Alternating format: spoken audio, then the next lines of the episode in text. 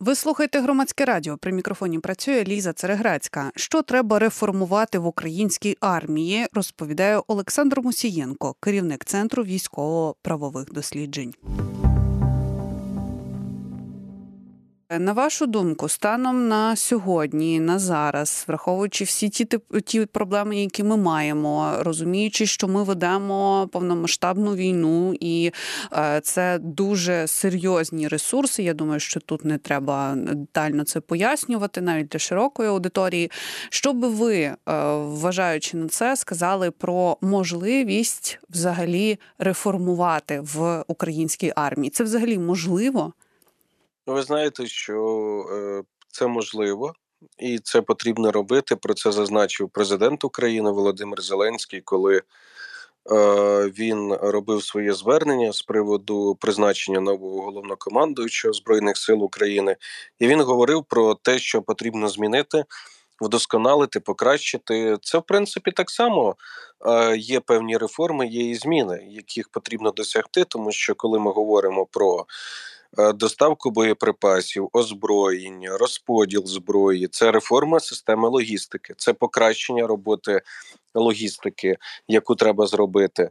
Коли ми говоримо про забезпечення швидке, це так само робота Міністерства оборони і збройних сил разом у зв'язці для того, щоб це все дуже швидко оперативно виробити або закупити і довести, розвести на фронт е, усім підрозділам. Коли ми говоримо про те, що у нас мають бути певні механізми, е, які передбачають взагалі, е, скажімо, зміну характеру того, що є зараз в збройних силах, які пов'язані там з речами, які виявилися особливо під час повномасштабного вторгнення, які варто покращити, наприклад, документообіг, тобто ліквідація того, що називається паперова армія, коли е, штаби, ну от бачите, президент каже про те, що штаби треба скоротити. Але зі скороченням штабів треба скоротити документообіг, тому що люди просто в штабах іноді від того, скільки доводиться відписувати, це ну займає тривалий час і просто вимушені виконувати ці функції. Тому подекуди і штаби такі. Це теж е, реформа. І такі приклади вони звичайно є. Запровадження. Е, тої ж самої технологічної компоненти створення нового роду військ е, сил безпілотних систем це теж певні зміни. Решта скажімо, стосується більше військової сфери, це стосується зміни підходів до того, як застосовувати війська, як розподіляти озброєння, що має бути пріоритетним і так далі. Це вже залежить від нашої військової стратегії, обраної нашим військовим керівництвом. Ну, очевидь, е, оборонної стратегії, як зазначив головнокомандувач збройних сил Олександр Сирський в інтерв'ю німецьким медіа. Тобто, під це підводяться певні там важелі. В цьому теж будуть зміни, наскільки мені відомо, і доволі такі структурні і серйозні. Тому це я думаю буде відбуватися. Це ті речі, які здатні покращити уже стан ну дуже швидко. Наприклад, той же самий. Та ж сама кількість документів, списання майна, Е, ті ж самі елементи, які є, які іноді доволі таки пригальмовують певні процеси, їх потрібно прибирати якомога швидше. І ці питання, звичайно, потрібно вирішувати. Тому я думаю, що в наших інтересах ці процеси не відкладати, а все ж таки навпаки пришвидшувати. Е, я не можу оминути теми, яка е, на поверхні е, про це ну вже стільки всього сказано. Вже як можна, з яких тільки можна сторін і векторів обговорили призначення сирського на посаду, але зокрема, посилаючись на той матеріал, про яку з якого я почала, тут достатньо багато йдеться про радянську спадщину і відмінності між тими людьми, котрі навчалися, мали в своїй своєму навчанні епізод цієї радянської школи, і тих, хто вже таких вишів, наприклад, не закінчував, не застав і е, вчився за іншими системами. Мені е, цікаво поговорити і е, зрозуміти, тому що я власне є ота широка аудиторія. Я не розумію, я не знаю, які є особливості військової освіти, і мені вкрай важко зрозуміти, в чому тут відмінність, тому що ну знову ж таки, я тут не зараз не, не пропоную нам оспівувати і там схвально відгукуватись про радянську систему, я розумію, що вона застаріла просто тому, що це щось, що існувало колись давно. Ну тобто, власне, самого радянського союзу вже не існує. Але разом із тим, якщо ми вже вдаємося до цієї, так би мовити, філософії, як це пояснити? Тобто, це дійсно якісь відмінні, категорично відмінні принципи, чи в чому справа?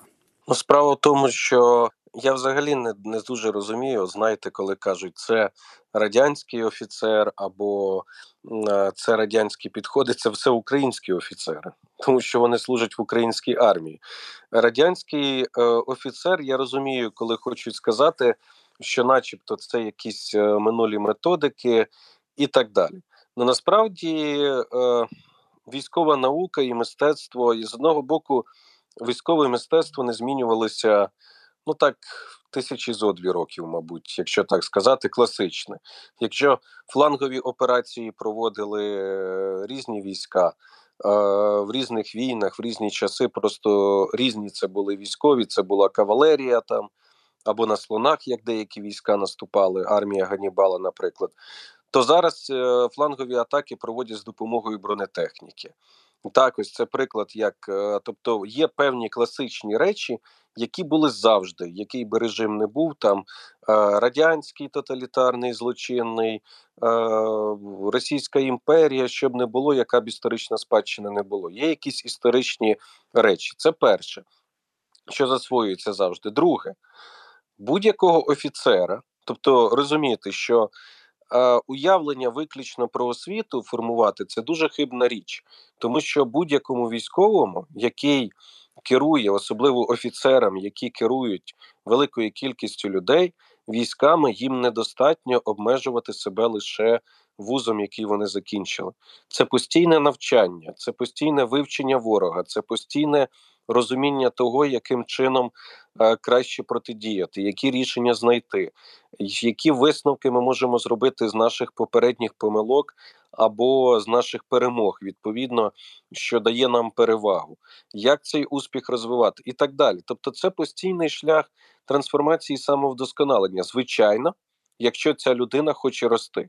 Тобто, якщо хочеш перебувати на якомусь рівні, е, там знаєте, і мало думати про якісь е, про якусь військову кар'єру, то в принципі достатньо особливо, що називається, не заморочуватися, не перейматися цим. А якщо ти хочеш зростати, то звичайно це потрібно саме тому.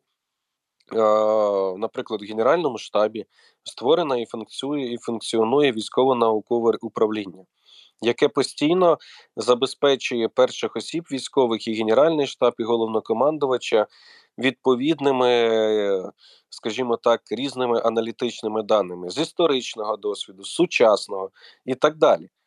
Е, це що стосується ну, теоретичного забезпечення, яке, зокрема, там е, подається аналітика і по досвіду країн НАТО, що і як.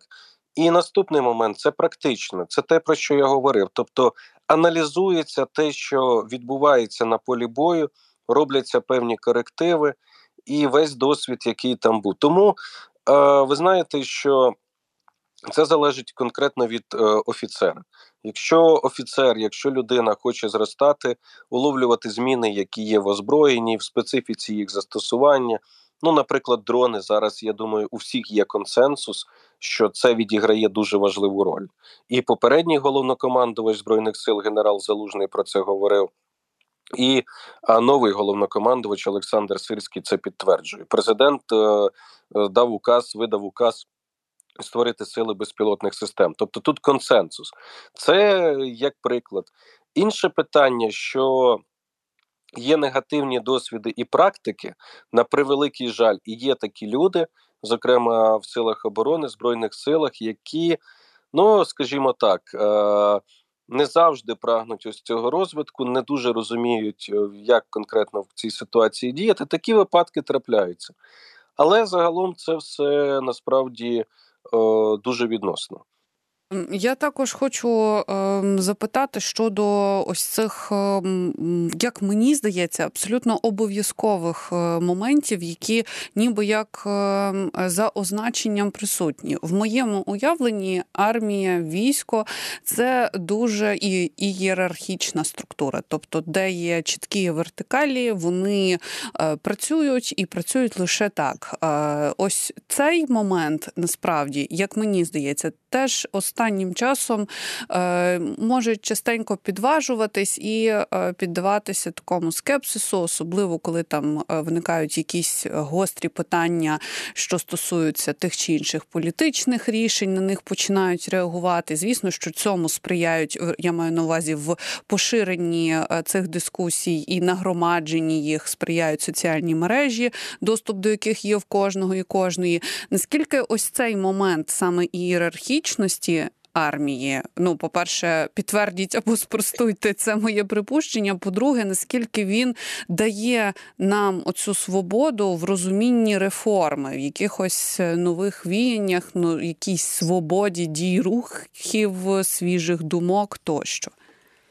Справа в тому, що е, я би навіть сказав не те, що ієрархічна структура, вона така просто консервативна, тому що Е, розумієте, військові це не тільки в Україні, це в різних країнах і в країнах НАТО теж саме. Це той сектор, який, скажімо, змінам, особливо таким якимось суттєвим, завжди з настороженістю, особливо коли армія воює. Цьому є дуже просте пояснення: є боязнь і страх того, що це може змінити щось таким чином, що може піти не на користь. Це не стосується всього, але певних моментів. Тобто це в принципі нормальна річ, нормальний елемент, тому що всі перестраховуються і намагаються уникнути зайвих ризиків. Я би сказав, що е, є таке питання, чи проблема, чи виклик того, що, е, знаєте, не завжди і не усім подобається те, що називається центрі... цивільний контроль. Це, цивільний контроль і громадський нагляд за сектором оборони і безпеки. У нас є відповідний закон. Це стандарт НАТО, який ми вимушені виконувати, тому що це один із обов'язкових стандартів НАТО, коли е, Міністерство оборони, уряд, е, парламентський комітет з оборони і безпеки в межах повноважень, і навіть певні громадські організації, які можуть це робити відповідно до статутних завдань, мають право здійснювати там певні, е, певний контроль е, за виключенням чутливих питань там державної таємниці і так далі. І от це питання між е, Міністерством оборони і, наприклад, Генеральним штабом, це е, те, що, е, скажімо так, викликає певні моменти, тому що ну, військовим не завжди і не в усьому подобається, коли займаються і коли намагаються Міністерство оборони, як вони вважають там втручатися в якусь діяльність і так далі. Ну але ми через це проходимо. Це змінюється поступово, трансформується. Я маю надію, що ми вже від цього. Е, все ж таки позбавимося остаточно, тому що у нас іншого виходу немає. Розумієте, ми не можемо будувати систему, по-перше, яка в нас була, коли міністр оборони всім керував, або російську систему, коли міністр оборони в них керує всім, і йому підпорядковується головнокомандувач не просто з точки зору якоїсь підзвітності, а підпорядковується з точки зору, що міністр оборони може надавати накази е, там е, по проведенню військових операцій, тобто по плануванню і так далі. Тобто він виконує фактично функцію головнокомандувача збройних сил. І е, нам точно така система не потрібна. У нас треба зберігати цивільного міністра і заступників цей цивільний блок, і щоб це все взаємодіяло з військовим. Ось ця синхронізація процесів це так само той шлях, яким е, ми зараз проходимо. Пане Олександре, я ще е, хочу запропонувати вам ось таку паралель. Ви, звісно, мене одразу зупиніть, якщо вона абсолютно тут не е, неприйнятна і недоцільна. Але мені здається, що е, про е, рівень медицини в Україні е, варто говорити і можна говорити тоді, коли ми усвідомлюємо необхідність кожного і кожної в державі мати якийсь якусь базу, от стартовий пакет, так би мовити. Тобто Тобто нам не випадає говорити про належне якісне реформування е, української медицини, медичної сфери, якщо е, ось ця загальна температура по палаті, так би мовити, е, середньостатистичний громадянин, громадянка не мають належного рівня обізнаності, тому що це і запит, це і відповідні якісь вимоги до рівня послуг і розуміння банально процесів. Я сподіваюся, що тут зрозуміло про що я, і мені чомусь видається, що ця паралель насправді також і про. Армію і про військо в якому сенсі? Тобто, чи можемо ми говорити, що реформа власне української армії в якийсь спосіб залежить від того, наскільки ми, громадяни і громадянки, які не є в лавах збройних сил України, не долучені до війська, розуміють е, ці процеси, розуміються на тому, як це працює, там їхню важливість і е, тощо. Просто е, я розумію, що неможливо бути експертами у всьому, безумовно, ні, але все одно тут йдеться про якийсь базовий рівень. Ну, справа в тому розумієте, що комплексне питання, тому що ми дійсно не можемо бути е, усьому обізнані, але я думаю так, що ми просто запровадимо ті процеси, які зараз вже починаються, і ті, які, можливо, є десь незворотніми, що е, ази якогось, скажімо так, ну елементарних, скажімо, знань в ар... щодо армії, щодо сил оборони, навиків якихось, які можуть отримати люди, наприклад, медомедичної підготовки, допомоги і так далі, вони будуть впроваджуватися. І це так само буде певною мірою інформувати, зокрема, і людей про те, як це побудовано, як це працює, як е, цим потрібно, як з цим справлятися тощо. Тобто, певні певна система вона буде змінюватися. Більше того, розумієте, все одно е, ми стільки років перебуваємо в війні, що е, вона теж от проходить, тому що дуже багато інформаційних повідомлень, дуже багато статей, дуже багато матеріалів. Люди це досліджують, люди це читають. Ну не всі, звичайно, ну але багато хто це є в інформаційному просторі. І хочеш не хочеш, ти це починаєш сприймати по-іншому. Тому що я вам скажу, якби 15 років тому сказати, що такий був би інтерес у нас до обговорення питань армії, навіть реформи армії, не військовий час. Ну погодьтеся, це було відсотків на 80, мабуть, менше, якщо не більше. Це так іноді виникало, і в принципі, е, і все. Або ми чули про армію в випадку, якщо там відбувалися якісь, на жаль, негативні події, то склади вибухали, то ще щось, або зменшувалось фінансування, що теж доволі таки негативно було. Тому, е, власне кажучи, зараз, як би там не було, мені здається, що ці зміни вони у нас будуть такими теж невідворотними, і суспільство все одно буде ставати обізнанішими більше е, щодо цих питань. Це була розмова з керівником центру військово-правових досліджень Олександром Мусієнком. При мікрофоні працювала Ліза Цереграцька.